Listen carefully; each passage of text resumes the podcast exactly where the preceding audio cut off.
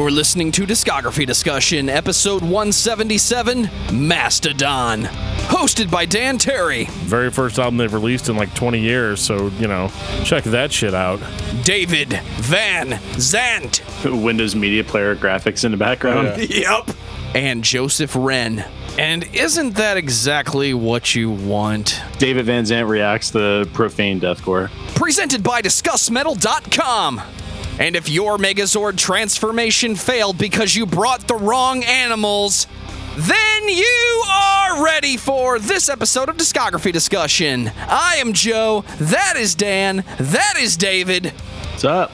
Well, I'm super, super stoked to be talking about Mastodon tonight. I know you guys are too. In case you didn't know, I mean, Mastodon was a Christian rock band formed by brothers Dino and John Elefante of, uh, of, of you know Kansas.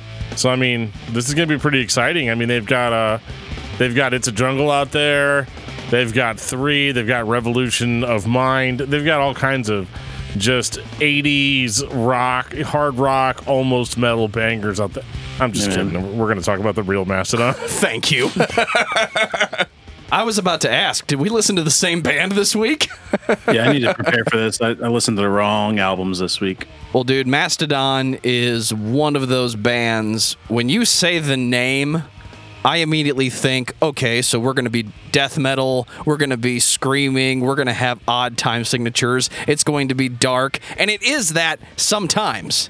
But then we get this weird false thrash thing with even some blues, slide guitar shit thrown in every now and then. What the actual fuck? That is my question. I mean, everybody likes a smoothie.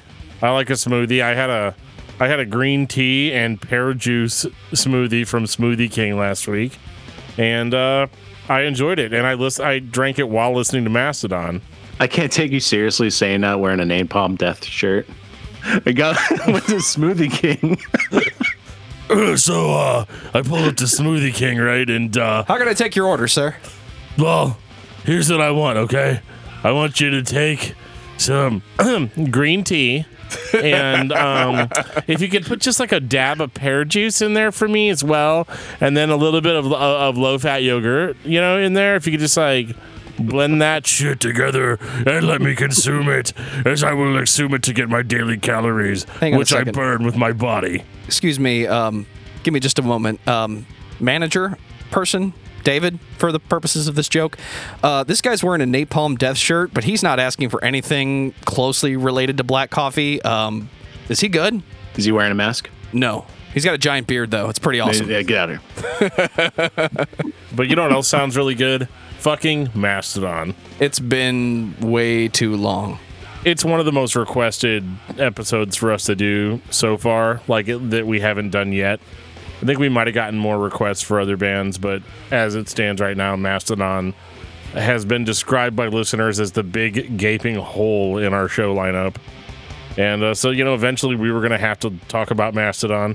And this is really, really, really, really hard because, like, there's so many different directions and movements and things associated with what this band does. And I said movements. I, I didn't say well, lots of riff changes and weird time signatures. And I mean, it, it has that, but uh, I, it, this is a strange band that does a lot of strange things. But for some reason, I don't consider them a progressive band. So we'll just, you know, kind of kind of go from there. Well, before we go from there and find ourselves a Zeo crystal, I'm going to take this time to say thank you to everyone for listening to the podcast. Thank you for listening and for subscribing. If you are not a subscriber, then you can find everything discography discussion at discussmetal.com. We are on Spotify, Apple and Google Podcasts, TuneIn Radio, Stitcher. So if you have an Amazon Echo or a Google Home, you have no excuse. Ask it to play the latest episode of the Discography Discussion podcast, and it will. We're also on Facebook and on Twitter at Discuss Metal. Be sure to like, favorite, and subscribe. It really helps us out. It lets us know you're listening, and now Dan is going to tell us all about five star reviews. We love five star reviews here on Discography Discussion, and I love this one. This one says it all. This is from Diabolical NV from Great Britain. The title is Five Star Reviews Are Good. I agree. And then he says, So is this podcast. I agree. You did it, dude. Thank you so much. The other cool thing is that apparently we jumped to number 63 in the United States under uh, music commentary in Apple Podcasts, which is pretty uh, pretty amazing. I know we were getting up there pretty high in Finland as well. So uh, thank you to all of our Finland listeners. I think our listeners can get us just a little bit higher, somewhere in the area of top 50. Come on, let's do it. I mean, we could try it. I need everybody's help on this one. Go give us a review, five stars, give us the thumbs up, whatever it is on your iPhone. I'm currently rocking an Android, so I can't participate. It's a me problem, not a you problem. We got a comment on episode 170 Dry Kill Logic. This is from Dry Kill Logic, who retweeted our show on Twitter and said, Thank you, Discuss Metal. An incredibly honest and articulate assessment of our career, music, and place in metal. Highly recommend you check out all their stuff. I'm a little bit speechless on this one. Yeah, no, that was awesome. I definitely was not expecting that to jump across the feed today. So thank you, Dry Kill Logic. There's actually a reply from someone named Scooby Doo Canned Doo Doo. Hell yeah. Says, So, any chance of any new music on the horizon? I agree. That's a great question. Can we get some more Dry Kill Logic? I mean, that- would that would be pretty amazing. I would say.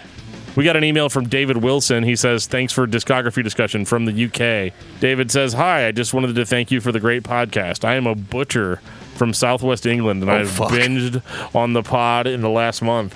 Often while smashing up carcasses. this pod has. I like how he doesn't specify what type of carcasses. We're assuming it's animal. We're, we're assuming it's animal carcasses, but we don't know. it's uh, metal, man. Uh, it is so metal. He says the pod has widened my listening by reminding me of bands I had forgotten or steered me back to some bands I had dismissed. Example, Poison the Well on one sucky live show, as well as turning me towards some sweet ones I had missed, particularly in the US and Scando, metalcore, and death metal. Being of a similar age to you guys, I have had different waves of interest in metal, and a lot of these bands have been American. So your perspective from closer to that scene gives a cool angle. Please, could I suggest you perhaps cover the discography of Earth Crisis, Melvins, Botch, Coalesce, Keelhaul, Kylesa, Isis, Suno, or just Sun. I know I'm a noob if I say Suno. David's losing his shit over here. Like, Dude, this guy's my new best friend. I would love to do a botch, Earth Crisis, and Coalesce. That'd be amazing. Just do it as one giant episode, right? Can we, please? That'd be amazing. the first ever triple threat match in the history of DiscussMetal.com. The next band he wants to hear us talk about is Mastodon. Well, you're in luck, my friend. Congratulations, you picked the right week to send an email. Absolutely. High on Fire uh, and Nails, plus a couple of my favorite UK bands Discharge, Iron Monkey, and Electric Wizard. I saw Electric Wizard at their last London show, and it was awesome. Plus, I chatted with the amazing Liz Buckingham afterwards. Thank you very much. We got an email from Todd. Todd says, Iron Maiden discography discussion. Hey guys, I would love an Iron Maiden discography discussion. Found you guys a couple of months ago, and I'm going through some shows. I think it's really interesting to hear others that have the polar opposite opinion of an album than me. Uh, I agree 100%. That's kind of the most fun part about doing this is uh, just seeing people kind of come back after we do an episode and say, "Wow, I can't believe that you thought that about this record because, it, yeah, like it's my favorite one," or um, or you loved this and I think it's hot garbage. You know, so Absolutely. th- th- these opinions are what makes this so much fun. So, Dan, tell me about Mastodon.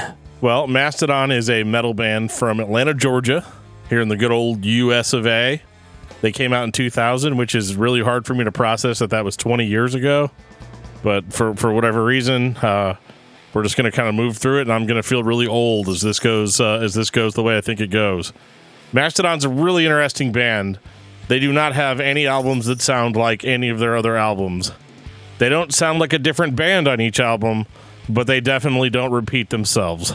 If there was ever a template for play whatever you wanted to play today, but not take yourself so seriously that you need to sell it to me, the listener, as a progressive direction, or we changed our style because it's 1995 and we need to sound like Alice in Chains, this would be it.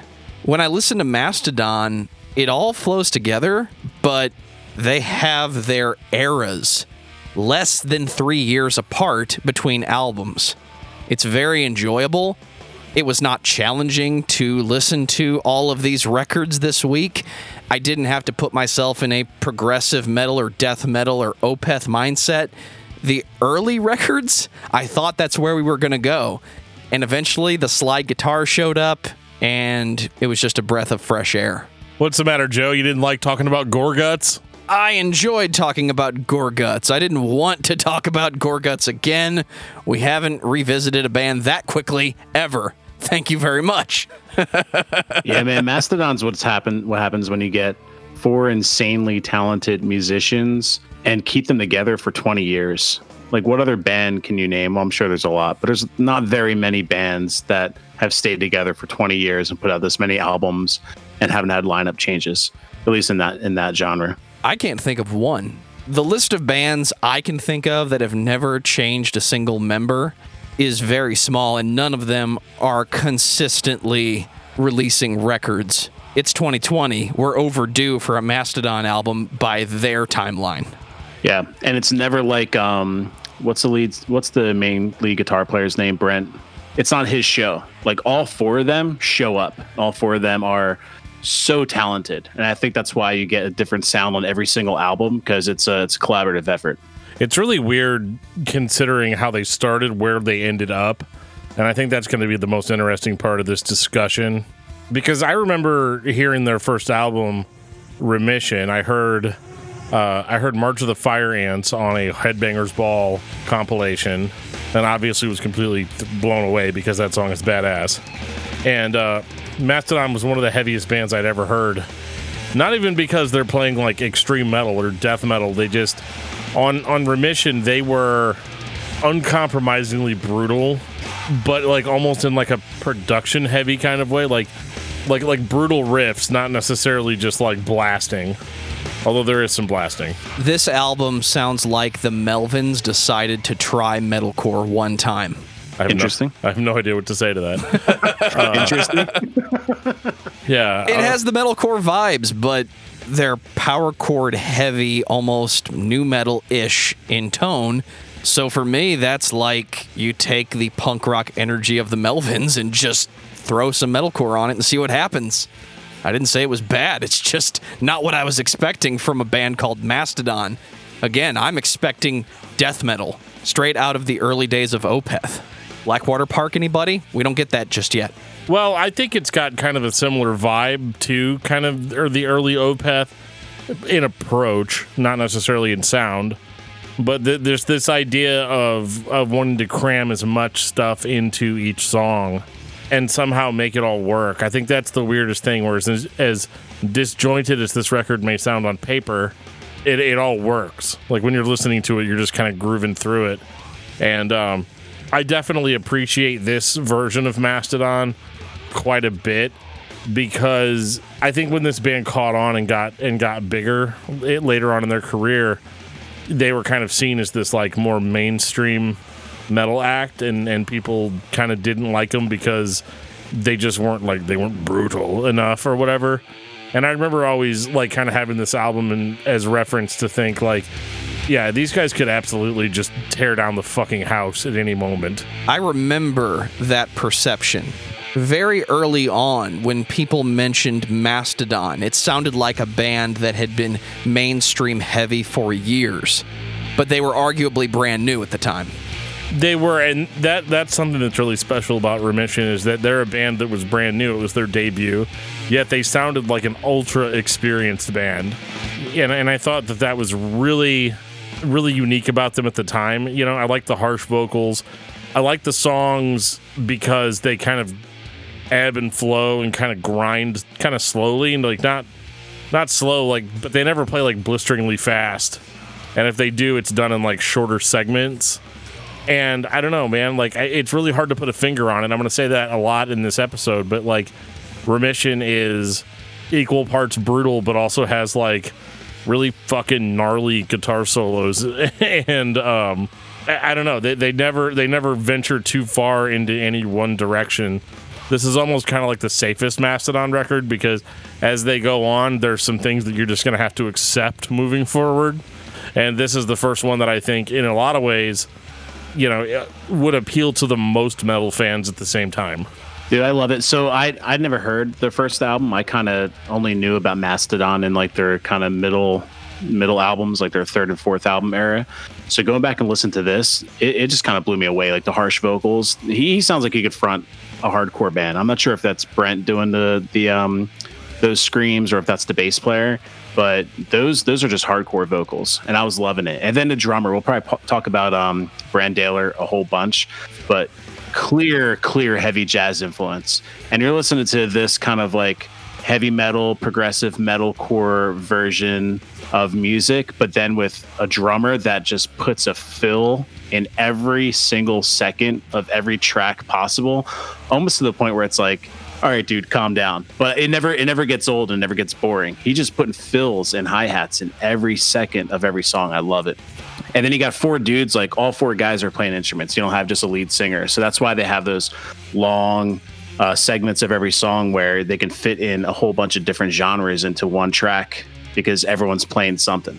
Yeah, and like everybody does vocals to some degree, and Yeah. I think and, and I find that really fun. It's just like it's almost like the Beatles in the in the sense of like, you know, yeah, you go ahead and sing lead on this one, and I'll do backups, and the next one I'll sing lead, and you know, like that gets really, really, really crazy as they go on. But this record's probably probably their most solid from a heaviness perspective, and uh, I could see why they had the mainstream appeal that they do because you really can't pigeonhole this into any one genre. You know, Joe Joe said metalcore, but it's not really that. A lot of people say it's like stoner metal, but it's not really that. They get there eventually. Yeah, I mean, some people say it's hard rock, and it's definitely not that on this record. Um, so it's it, it's such a mishmash of different styles that it's hard to make heads or tails of. But I guess the you know the reason people listen to the show did we like it? Absolutely. Yeah, I I love every, question. Yeah, I love every minute of it, regardless of how disjointed it may be. There's no bad ideas here. No, one of my favorite uh, Mastodon records is the first one. I say that about almost every band, but this is me coming in with zero nostalgia at all. This is one of my favorite Mastodon records. Yeah, for me, for the longest time, it was the only Mastodon record that I had to listen to. So uh, I got I got pretty attached to it. It's not my favorite though, but it's damn close. 2004. Leviathan. You guys like Moby Dick? I love albums about Moby Dick. Oh, yeah, I've never actually read Moby Dick. It seems really boring. My favorite Moby Dick interpretation is the made for TV movie starring Patrick Stewart as Captain Of course. Ahab. Yeah, but I mean that was badass. Absolutely. It always reminds me of the uh, Macaulay Culkin in The Pagemaster. Remember that movie? Oh yeah. Oh, dude, Yeah. that movie was terrible. Oh, I loved it. That's why I think of Moby Dick every time. So I'm not really sure why Mastodon decided to write an album about Moby Dick, but I'm glad that they did. Now I don't have to read the book. I can just listen to this Mastodon record. You get the majority of the story here. I don't think there's anything missing that you need to know. No, and then you know, here's the thing about this record: it is riff salad, man. Absolutely. They they play out so many different riffs on this record, and this is weird because this record, the first thing that you notice is that Remission had a very, very, very like full sound to it, whereas Leviathan sounds ironically much more dry. Oh yeah, And- and yeah, kind of a lot like- lo-fi for sure. Yeah, kind of chill, you know. Um, and so the riffs don't hit hard. They're not here to pummel you on this record, but it's like it's like you're going over to your favorite pothead friend's house, and he's got his guitar out, and he's like, "Dude, check out this riff." Hey, David, that's a nice Gibson you got there. Call me a pothead. And then like, and then like four hours later, he's done playing some riffs for you, and you're like, "What the hell was that?" That's Leviathan. This Yeah, is this- thrash metal riff salad. It's dry in 2004 when it had no business to be dry. If you had a dry record then, it was because it was digitally recorded and mixed to sound like shit on purpose. This sounds like an old school album, and I love it. Yeah, it's like their first foray into like their later sludge metal, you know, tropes. But this one, they still have, like you said, an insane amount of riffs. And then bring it all back to the drummer, man. He's just putting fill after fill after fill.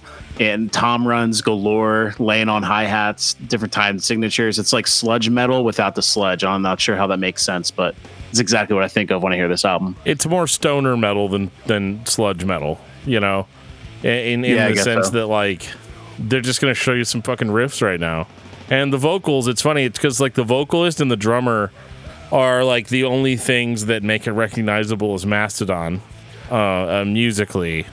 And e- even then, it's a little bit different. Like it's like less like hardcore screaming and more like um, a dude growling at you in a creepy pirate voice, um, which is what you get pretty much throughout this entire record. I didn't know we were listening to Alestorm. Yeah, it's pirate metal before there was pirate metal, but it's not that. Um, pirate metal is worthless. But anyway, uh, there is- th- there's just something about this record that I love because it's more focused than Remission was. It, it follows kind of a theme. Because as much as I'm like, oh, it's riff salad, it's riff salad. Usually when people say riff salad, they mean there's like no point to it. It's just directionless. But this is very, very, very directed. But it's still a salad. It's just like somebody took a really long fucking time to make that salad. You know, and they, they made sure every single ingredient in it was just right. Oh, dude, we're measuring the salt by the gram in this vinaigrette. Absolutely. You know, you're, you're like taking the you're like taking the razor blade and making sure it's exactly a tablespoon. Like you're just Absolutely. I mean, but this record is there's really no other way to say it, and I hate dropping the M word like so quickly in the discography, but it's a masterpiece. It's the first Mastodon masterpiece because it tells an epic story. It's not an original story, but musically it's an original story, and that's that's what I love about it. Uh, I love that it's much more focused. It follows a common theme. Um, there are mu- musical uh, flourishes that are revisited throughout the record. Certain themes. Um, th- this is where music starts sounding super composed. So like you're gonna you're gonna listen to the first two tracks and think to yourself like, man, these guys were like seriously like laying down some like stoner riffs. But as you listen to it, you start realizing how intentional and intricate it all actually is. Is this a modern example of old school opera composition where somebody would commission the writer to take a story and create an opera of it?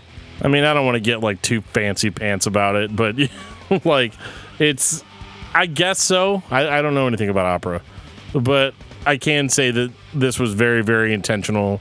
And it showed that Mastodon is interested in doing concept records without calling them concept records. This is also kind of the introduction to like some of that more like creepy melodic uh flourishes that they do.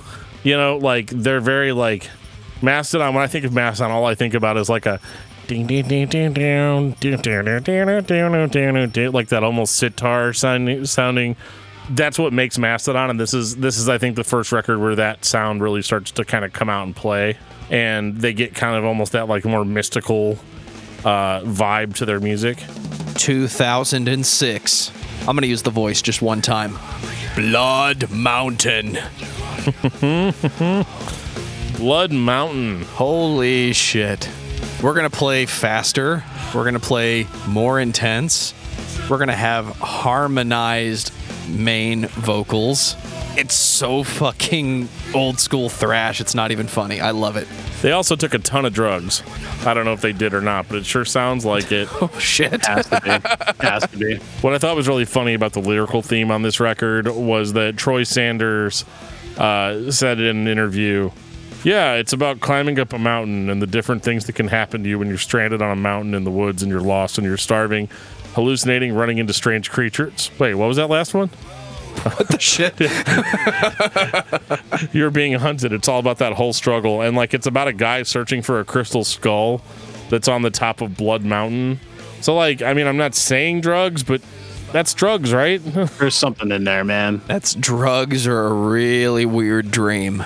Either way, the concept is very strange and yeah, it sounds like something I've heard before. Sounds like something I've heard described in most acid trips. Well, This is their first album where they start getting like a little bit more progressive, and I see where the progressive tag gets thrown on them. Just because the only album you've ever heard of uh, from Mastodon is Blood Mountain, you could definitely get that from it. Yeah, and I think this was Mastodon's first pretentious record too. This is where I feel like they kind of bought into all their hype, and they're like, okay, this next one needs to be a total a total masterpiece. Congratulations, you have Yeah, I succeeded. say, do you think they delivered? Because I don't know. I think if if pretentious is always a bad thing, but if you have confidence going into it and you put out an album like Blood Mountain, which is my favorite uh, Mastodon album, then you delivered. He's pondering. I think that Blood Mountain is absolutely awesome. It's not my favorite record, but and I do think I do think that the pretentious tag still stands. And that's only because like a lot of the records that I love are pretentious as hell, you know. And so it, for me it's not a bad thing, but I can definitely see it's kind of like uh, it's kind of like with Between the Buried and Me when they put out Colors and then they put out The Great Misdirect. You know, they put out Colors and was like, "Whoa, what the hell was that?" You know, and now it's like, "No, well, now we got to do it again." I think that they had they had reached kind of a really cool spot with Leviathan, and there I think that there was some pressure in that. Okay, we have to release another another epic, you know, sweeping type of thing. But what they do differently here is instead of just following you know a book for their inspiration, they come up with a completely new concept, which is just like bananas. I mean, just a, a totally a totally messed up, creepy concept but they follow it and they give it just as much uh, of the treatment as they gave Moby Dick, you know. And I think that's I think that worked in their favor. Uh, a lot more psychedelic elements thrown into this record. Uh, it's super weird and super creepy in places, and um, I think it conveys the the storyline pretty well. Yeah, I think this is the last album where we get um, a lot of the like Joe was saying, old school thrash from but then the first album that we get more of like the stoner sludge, uh, some progressiveness that we see in the later albums of Mastodon. So it's kind of like a turning point where they hit their stride. And it's also like the third album where we saw a huge shift in vocals. Where the first one was just like those hardcore screams. The second one is more like the growl, more hard rock uh, version from Brent. And then in Blood Mountain, they just kind of do like a little bit of everything. He screams, he does his growl, he does clean singing, he does crazy tremolo effects on uh, certain tracks. He has a couple tracks where he does a lot more in later albums, but he kind of taps into some Ozzy Osbourne with like his little like pinched falsetto that he hits. Um, I'm not sure. I mean, it could be Brent, it could be the bass player, it could be the drummer. Um, but someone is doing that, and you see that a lot in later albums. And it's the first time we see it. So I, I kind of look at this as like the Blood Mountain, where they get to the top and then kind of crescendos into something else for the rest of the, the last four albums of their career. They very clearly have influences in all types of metal, but nothing sounds blatantly like a ripoff. Today I was listening to King Diamond, so I did this vocal on this track. It legitimately sounds like influence, and they're executing it in a fluent way. It makes sense, even though it can be insane at times. What they're doing works on every riff, on every song. It really does, and it, it's really hard not to just say like, "Yep, this is the best one," um, because it is now. This is this is such a transitional record for them because everything that you like about Mastodon is on this record. As they go forward, they're going to lose a little bit of that aggressive edge you know but there's a lot of people out there that didn't like the first two albums because they were too vocally heavy or or whatever. So so you're getting more you're getting more of kind of like an acid rock vocal approach here. Totally, and it's awesome. Like it's cool. It's it's very stoner. It's very 70s totally. and and yeah i love it man. Like it's definitely the kind of like i mean it's in a certain sense it's kind of trailer park music you know a little bit like it sounds Southern like Atlanta Trailer Park. yeah like it, it sounds like you know homies like sitting there you know outside of a bonfire sitting right outside of his trailer surrounded by god's creation you know but he's just singing some songs to himself you know and there's some glowing green eyes come coming from the woods you know like it's th- like that sort of Right. vibe right. Shut up, dude. Don't blow my cover. right uh, it's joe in night vision goggles every time but Goggles. yeah goggles you heard me right Damn it. but yeah, so this was this was their big transition record, and um, and yeah, so it's fantastic, and it is kind of like an end of an era for them. I think that's what I was getting at, where like you have all the he- super heavy hardcore elements from not hardcore, but super like heavy brutal elements from their first two albums, and then moving into their um, uh, their their later sound is kind of like the peak of that that pyramid that you see. Absolutely, It kind of like uh, hate to compare him to Led Zeppelin, but like Led Zeppelin's always one of those bands that always sounded different, but always Yeah. sounded like Led, Ze- Led Zeppelin. Like you always knew it was Jimmy Page, Robert Plant, you know, And you always remember it one way, even though they went multiple directions. Totally, totally. So from like Led Zeppelin one, two, three, especially between three and four, totally different sounds. But you always knew it was Zeppelin, and that's kind of where Mastodon is right now. And this third album going through it this week proved that to me, where it's like all three albums you can put on, it's like that's Mastodon. And I wouldn't pick out one single track from any of these albums. I think you have to listen to them as a full unit. I wouldn't want to pull out like any track um, and listen to it single. I would want to listen to it in its full entirety. And that's what makes this band great, I think. Yeah, I agree. Like, because normally I listen to these albums when I'm at work throughout the week. Really couldn't do that with Mastodon. I felt like, I felt like I needed to pay attention, like just to make sure I wasn't missing anything. And uh, and I'm really glad that I did that because I got kind of a greater sense of what the vibe was.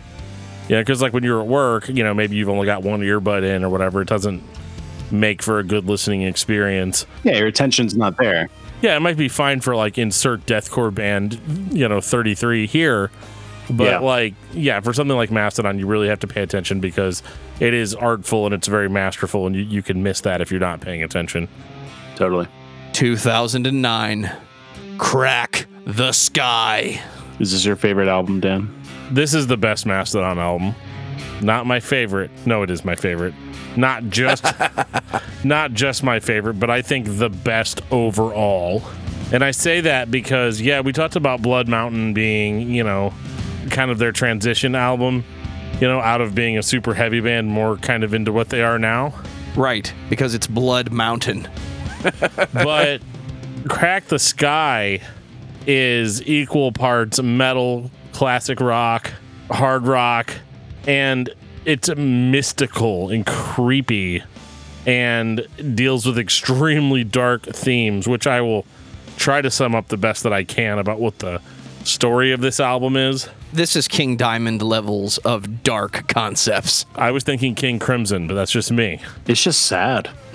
It just made me uh, the the where the album came from, the inspiration for it, the title track. It's just a great album, but man, what a bummer. David got done listening to this record and said, I don't like how this record made me feel. I didn't, dude. And I so shout out to uh, my boy Russell uh, in the in the Face Down group. He was really like when he found out we were doing this episode. He was like, "Let me know when you get to Crack the Skye." And uh, I texted him afterwards. I was like, "Dude, I just finished listening to it." He's like, "What'd you think?" I was like, "Man, it just it just hurt." And he goes, "Exactly. It makes you feel so much." And then he gave this long, drawn out explanation of why it's his favorite Mastodon album, and I, it made me appreciate it so much more. But still, dude, like heavy, heavy, heavy. You should have him right into the show so we can read that on the next episode. Yeah, yeah. I'd Yeah, love I to will. I will. read that detailed explanation. Um, this is a really, really, really weird concept because, like, they're kind of at a point where they're like, we're doing concept records all the time now. Um, they will knock that shit off quickly, but uh, for now, we're still firmly in concept record territory. So this album is about a quadriplegic who can't obviously can't move right or go anywhere. So he learns astral projection, and uh, he flies into outer space and really close to the sun and burns a golden umbilical cord in space. It's not as crazy as the 10 speed bicycle, but it's up there. Golden Uh, umbilical I cord was thinking about that. Yeah. in space.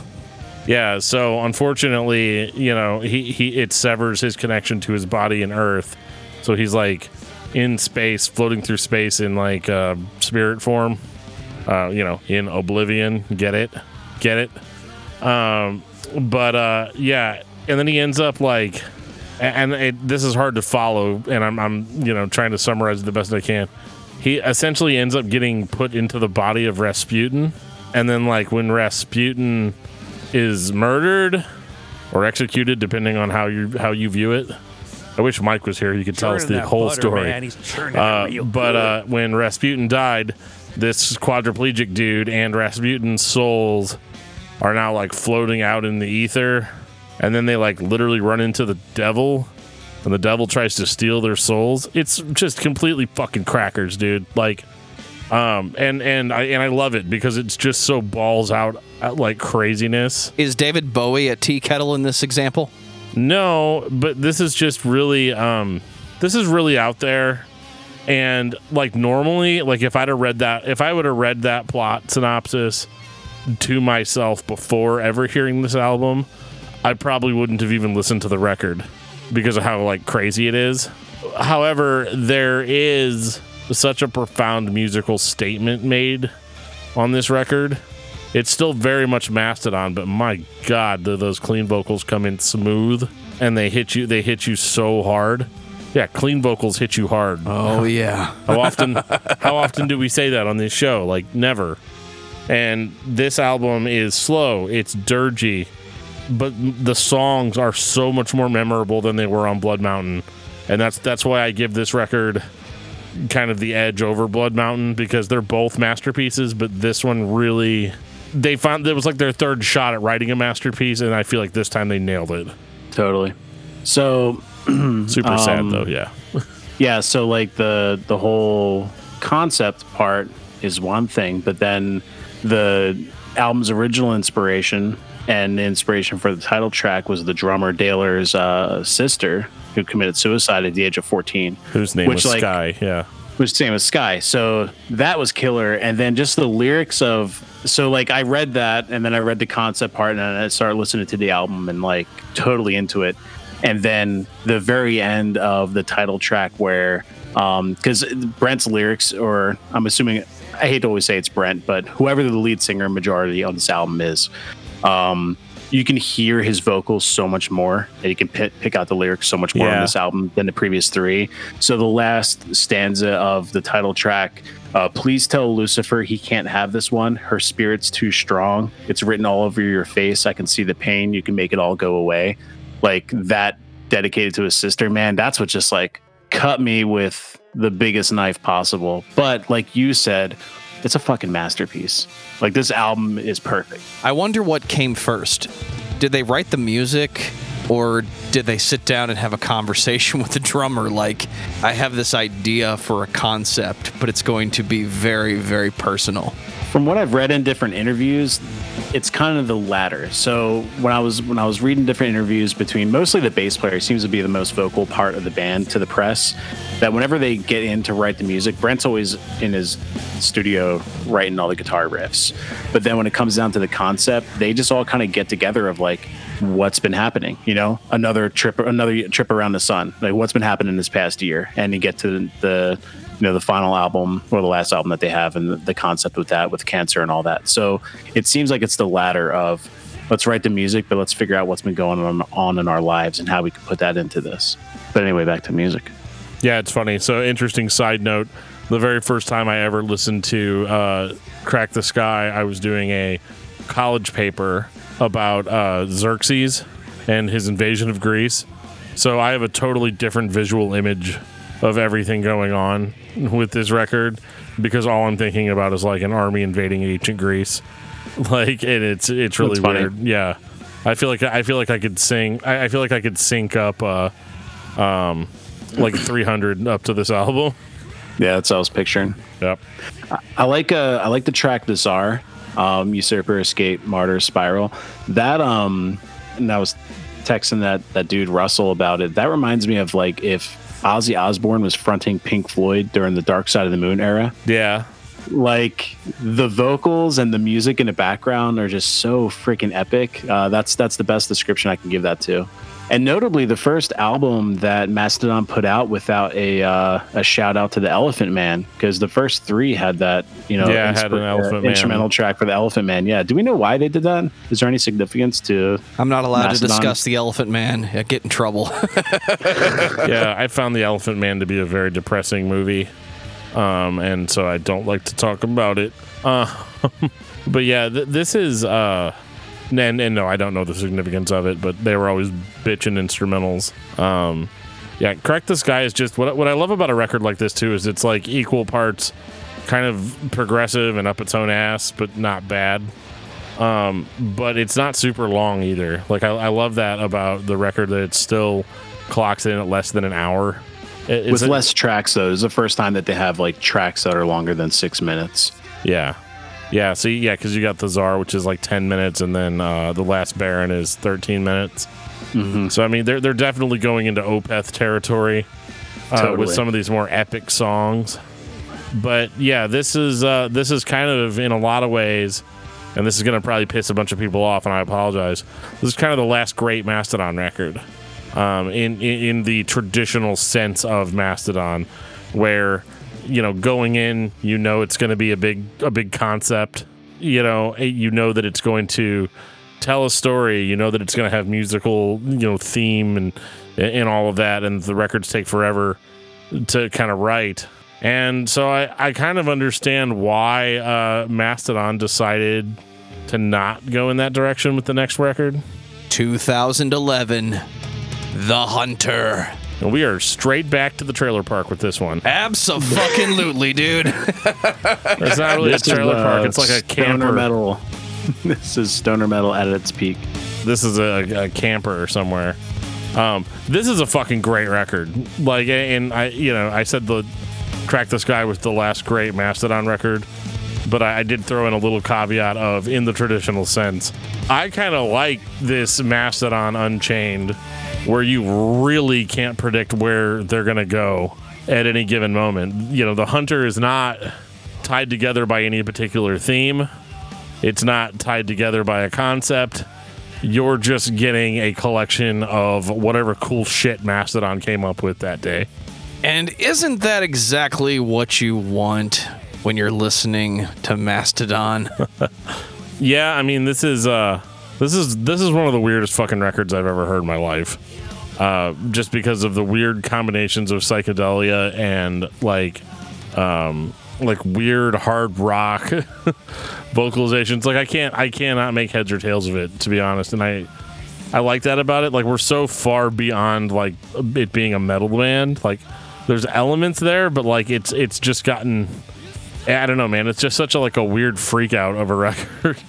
Yeah, and they got a lot of like melodic, uh, melodic uh, guitar pieces to it. Like the the opening riff for "Octopus Has No Friends" is like one of the most melodic parts of any Mastodon song on the on their entire discography, and even like the uh, the chorus, his melodies, totally out of left field for Mastodon, but it still fits. Yeah, and they were at like the height of their popularity here too. So this record makes sense in a certain way. It's not a sellout record, but it definitely has more like singles material Yeah, because each song is kind of its own self-contained thing, which I know sounds like super basic, but it's it's it's really different for this band. it's almost like a between the buried in me situation where we did the concept so well maybe we shouldn't do that again between the buried in me tried to do that again mastodon just backed off a little bit and put out some songs maybe crack the skye was just too painful or too intense because they had to play it live for at least two years I'm not going to say they took it easy, but I think they knew how good Crack the Skye was. So rather than try to top it or do more of the same, they just gave that one to the fans and said, here's the new record, but we're not trying to do that again. Yeah, this is when they like said that like they're obviously a metal band, but they could still do like rock and hard rock and do it right and do it well. And this is like the first album that I think that they kind of delivered on that aspect of it as well. It's not as like riff oriented as the past couple albums have been. Like even Brent reading the interview said it's like a heavier Led Zeppelin, which I can totally see where he's getting that from that. But um yeah, it's just like a straightforward heavy rock album. Yeah, it's different, and yeah, obviously, Curl the Burl was the uh, was the big was the big single. And have have any of us like really like? Does anybody anybody know what Curl the Burl even means? No, but I'm gonna have start no using it. fucking clue. we use it in everyday language now, man. Instead of saying like that's the way the cookie rolls or the cookie crumbles, I'm gonna say, hey man, it's the curl of the burl, bro. It's Curl the Let's Burl. get back to cookie do. rolling. Where the fuck did that come from? Have you guys? have you, My buddy Andy, man, I used to work with this kid named Andy, and uh, at he would say that's where the rock crumbles and that's the way the cookie rolls, and that's I've been using that saying my whole life. Here I thought we were going to go the Weird Al direction starring Cookie Monster. Well, speaking But, of uh, weird, did you guys watch the video for Curl the Burl? no, I, I stayed away from all the music videos. What's up? Oh my Explain. god! Oh my god! You you have to watch this fucking video. So like this dude is in the middle of the woods in a camper, uh, and he is chopping down trees. Well, he chops down a fucking tree, a really creepy, fucked up looking tree, and uh, it has like a warning sign like "Do not cut down." he cuts down the tree, and then he like sniffs a bunch. Like he he he he he, he like grinds a piece of the wood or bark into powder and then snorts it. And then he yeah, and then he grows like an extra set of arms, and it gets crazy. Like, and he just starts like snorting more and more and more and more and more of it until he turns into a fucking tree. And then That's he, and, and then he gets set on fire by a group of people. It's So drugs confirmed. Drugs confirmed. drugs are not good for you kids. You will t- you will turn into a fucking tree and get set on fire. So let's uh I want to talk real quick about just Mastodon's cultural influence up to this point. So by the time this album came out, they were on like two or three soundtracks to Tony Hawk Pro Skater, which if you're on a soundtrack of Tony Hawk Pro Skater, you're just cemented in music history because those soundtracks are some of the best in the world. Yeah. Um, they pretty much scored the entire movie for Jonah Hex. And Jonah Hex is a great movie. It didn't do too well, but I, I would say it was a great movie. Just before the comic book movies started to get really good, Exactly. That was Jonah like one of, Hex is a character that let's put him back in the movies, guys. Come on. Josh Brolin Totally. nailed it.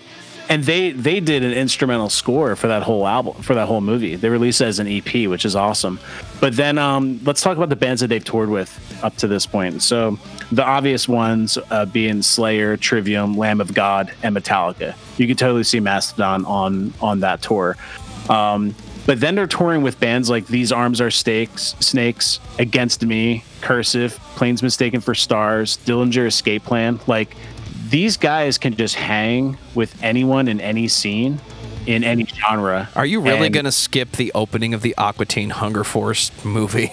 Well, yeah. Well, that I mean, I've, I've never seen. I know the name. I've never seen. I was just going by pop culture that's relevant to me. But go ahead, Joe. Oh shit, I'm really? say, Go to your house and tear your wife in half. yeah. they're just relevant no matter what genre you listen to. If you're listening to heavy music, Mastodon's relevant to you in one way, shape, or form, whether you whether you know of them or not. It's the name everybody knows and responds to. And respects for the most part. I haven't heard. I haven't. I haven't seen much hate on Mastodon. Yeah, there's not a lot of Mastodon hate, and that's actually the next point I wanted to bring up with talking. I kind of I kind of lump uh, the Hunter and Once More Around the Sun kind of together um, because they were essentially kind of like written at the same time. 2014. But yeah, like on your point about them not really nobody really talking shit about Mastodon, and kind of a common thread on this show, everybody's always like, uh, every episode of discography discussion is how Dan liked the first two albums because they were heavy and then they got softer and softer. And before you know it he's going on a drunken rant about how they fucking sold out you know? And i'm just like Do I need to bust out the time machine so we can go back and find that version of Dan? yeah right? I know people actually it's it's weird. People actually get pissed whenever i like bands. It's I think everyone here heard like your Underoath birthday episode and judged you basically on that one. oh 100% It goes Well- back much further than that. Well, back to Mastodon. Uh, it, it's not that I, I get mad when bands stop being like super heavy or super extreme. Mastodon is an exact example of what I'm talking about when I say, dude, if you want to make more like popular rock music or go in a more mainstream direction, just just do it good. Yeah. You know, Totally. like I, I don't expect you to do the exact same thing over and over and over and over and over again. Some bands I expect that, but with Mastodon I don't, uh, and I haven't quite figured out like what the secret is to that. But I think a lot of it is this is their so talking about crack the skye or um or the hunter and then once more around the sun. The hunter's their fifth album. They haven't had a single lineup change in five albums, and all four of them, it's just four dudes. They are insane musicians. So you get four insanely talented musicians. I said at the beginning of the show, you keep on putting out album after album without taking crazy long hiatuses in between, like Tool does. Um, you're going to get a consistent sound with just different influences. I love it. yeah, it's always very interesting and it's always very Mastodon. I think that's why this band gets a collective pass when it comes to, yeah, they went like rock, but even though it's rock, it's still like balls out, insane, weird, off the path Mastodon. Although I will say, once more around the sun is beyond my least favorite. Mastodon album. Oh, I don't couldn't like it? into this one. I couldn't get into it, man. Is it? I mean, is it just me or is it just a lot slower? I think up to this point, I've been getting really used to just fast, blistering. Even their their you know Hunters like their rock album, uh, just fast Mastodon. This one just seems so slowed down, at least for my taste. I think every record up to this point had something to latch onto, whether it was the concept or the tone. They all go fast or go slow. This one, if Mastodon ever had filler, this would be it. But filler compared to what? It's not as good as the other five records. It's not as good as Emperor of the Sand. Yeah, it's not a bad album. It's not like, you know, it's not uh, Year of the Black Rainbow for Coheed and Cambria, where that was just a bad album by a great band and I couldn't stand it. Here we are, This album, oh yeah, this this album's not bad. It's a great album. It's great musicianship, great writing, great lyrics, great theme. Out of all seven, my least my least enjoyable to listen to. I think I'm not gonna. I probably won't go back to listen to this one anytime soon compared to the others. Well, yeah, I mean the other albums are so rich, you know? Like they're so rich that like you really don't need this many records by this band. I mean, I know it sounds like crazy, and they're it's not like they're like fucking us with records, you know, like they, they don't have like 14 million records out. But like yeah, I, I, I largely feel the same way about this one. And then again, that's kind of why I always say like I lump this and the Hunter together because I kind of feel like they both came from the same place creatively. And, you know, I don't know, the first time they did it, it was great. Like, The Hunter was a much better record than it had any business being. And, um, Yeah, Once More Around the Sun was just like, I mean, it's almost there in the title. Like, yep, another year, yep, another year. another Mastodon record. You know, like, I, I don't know, maybe. The only thing, and of course, of course, I, I, I don't know this personally, but I feel like there might have been a little bit of burnout here. That there might have been just a little bit of like, well, we're such a big deal now that we have to consistently put out content, whether we're feeling it or not feeling it. And like you said, it's not like this is bad because these guys are great. So like, they probably can't put out a shitty record. yeah, you know? totally. So it's like it's not shit. It's just not necessarily up to the same level as some of their other albums are. Yeah, it has like the. I don't want to say it has the least amount of direction, but I can't really think of anything else uh, critically to say about it because I feel like you know, obviously Leviathan had the whole Moby Dick thing going. Uh, Blood Mountain had the whole theme for it going. Crack the Skye had the inspiration from his sister, and The Hunter was just a really, really good rock record. This one, I feel like is just progressive to be progressive, and they jam on it for sure. Like the song I'm listening to right now, uh, Ember City, just has like one of my favorite guitar solos out of all Mastodon. Um, but other than that, there's just not as much direction as the other six albums have. I totally agree. Cool. 2017 Emperor of Sand. All right, guys. So we are definitely going back to Concept Land. From across the desert sands, Graham can hear the sound of approaching hoofbeats. Take a break on that one for a second. Now I need to chug some water so I don't have a heart attack. Uh, what an episode. I didn't What expect King's Quest references to go over so well in Oh this my God. podcast. I'm sorry. Yeah, we're showing our nerd. I wasn't ready for it at all. I'm sorry. I don't know anyone else is going to bust out a King's Quest like reference in the middle of a heavy metal podcast either, though. This guy, Emperor of the Sand. Was not expecting after the last album. Was not expecting to like this album. I was kind of going into it, and I, I listened to this album for the very first time last night, going into this morning. Was really going into it thinking, okay, so Mastodon's peak has ended. They don't have anything left in the tank. This is going to be another filler album. It's a, great themes. You know, it's about a couple of the members, uh, family, a couple of the members, family members having cancer. Um, totally respect that and relate to that. But musically, wasn't going to be into it. This album's great. It's faster. It's more melodic. It's heavier at times. It's everything I was missing from the last one. It's like Crack the Skye too, in a lot of ways. Totally. Great way to explain it. Totally. Yeah, like it's it's it's very much in the same vein. And again, I, I feel like I've been saying this in the last few albums, or not few albums, but few uh, episodes. I almost like to rearrange the discographies to where they make they make sense. And this album feels like it should have come out before uh, before the last two and come out right after Crack the Skye because it almost picks up right where that album left off. And it's about Yeah. it's about a desert wanderer who's been handed a death sentence, but it's pretty obvious that uh, it's actually just about cancer and Yeah. uh, and chemotherapy and very real world stuff. They they weren't as like I guess secretive or whatever about like what the concepts really were about. And that is one thing that I really like about Mastodon is that they could do a concept record and it can be just that for you, but you, you don't have to look too hard to find the real life inspiration behind a lot of it. Yeah.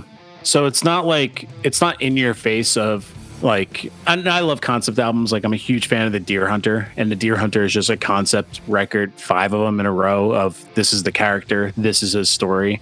It's not that in your face with it, which I totally appreciate, but it's also not so far ambiguous like I uh, I am Hollywood by He Is Legend, where they say it's a concept record, but like, can you really pick up any of the themes with it? No, not really. I Am pick up any Hollywood is not a concept record. Come on. Yeah, but they'll say it is, you know? So so that's what I'm getting at, where it's not so far out of left field ambiguous that you can't relate to it. Mastodon perfected the the metal concept record, I think. Well, yeah, and they did that on Crack the Skye as well, where you take real life pain and you put it into a story.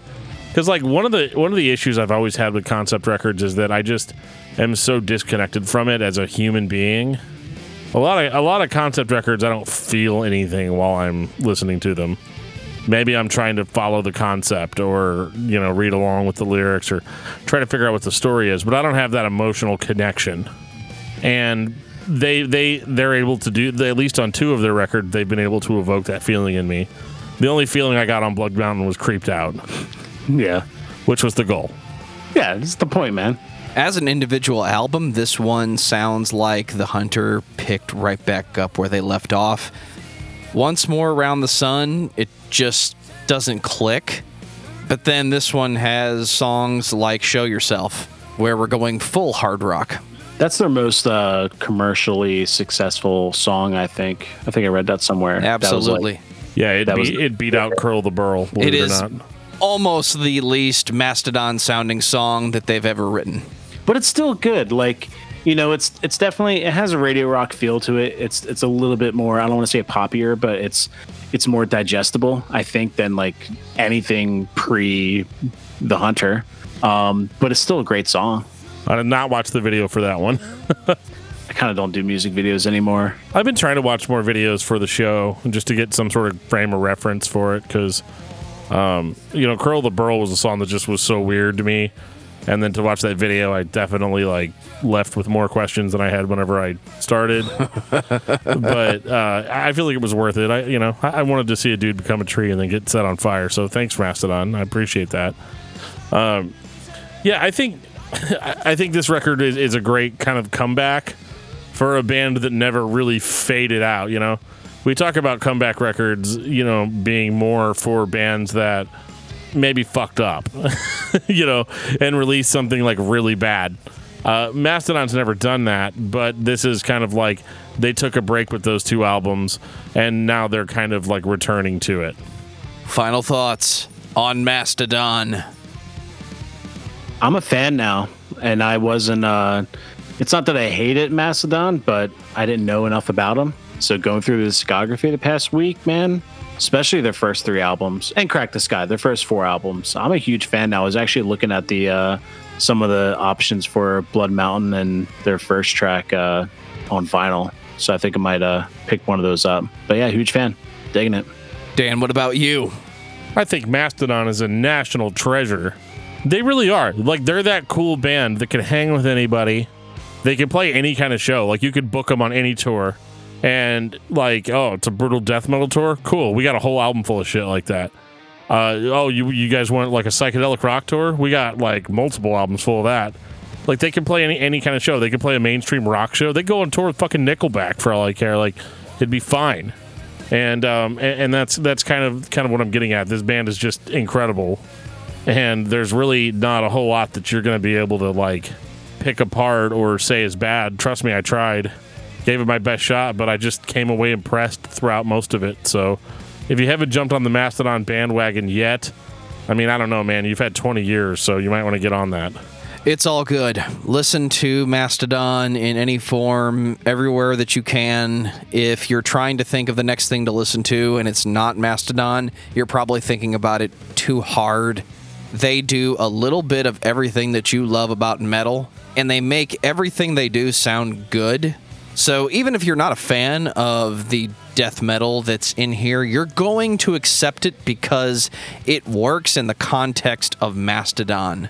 So listen to Mastodon if you are not. Dan, what's your album of the week? Uh, that would be the new album by Hum, Inlet. Very first album they've released in like 20 years. So, you know, check that shit out. David, what about you? I'm going to say Remission by Mastodon because every time I finished a Mastodon album that I haven't heard yet, I went back and listened to their first album. Their first album is amazing. So good. For me, it's Judas Priest, Firepower. Still rocking firepower, huh? I will rock Firepower until something else comes out that's better than Firepower. There you go. Take us out, DFT. If you've ever been listening to this podcast and wanted to interact with us in some way, maybe give us a band suggestion, tell us which episodes you liked, tell us which episodes you hated, tell us which episodes we were right on, and tell us which ones we were dead wrong on. Uh, you can communicate with us in a variety of ways, including facebook.com slash discography discussion. We are on Twitter at Discuss Metal. We are on Discord. We have a link in the show notes that'll take you to our Discord server. You can send us an old fashioned email at danandjoeshow at gmail.com. And uh, yeah, we're all over that stuff, man. We'll we'll chat, we'll talk as long as it's not like the middle of the night or like a creepy message. So And on that note, this has been episode 177 of Discography Discussion. Thank you for listening. You can like us on Facebook and follow us on Twitter at Discuss Metal. Subscribe to our podcast everywhere you listen to podcasts, including Google Play, Apple Podcasts, and Stitcher. Visit DiscussMetal.com for all things discography discussion, and please send questions and comments to Dan and Joe Show at gmail.com. If you are not a patron, you can become one at patreon.com forward slash discuss metal. We have some sweet perks. hey Joe, can I have some money? $1 a month gets you into that exclusive album review feed. Hope and have no fear. The truth walks by your side. I'm sure these clues as you find. Right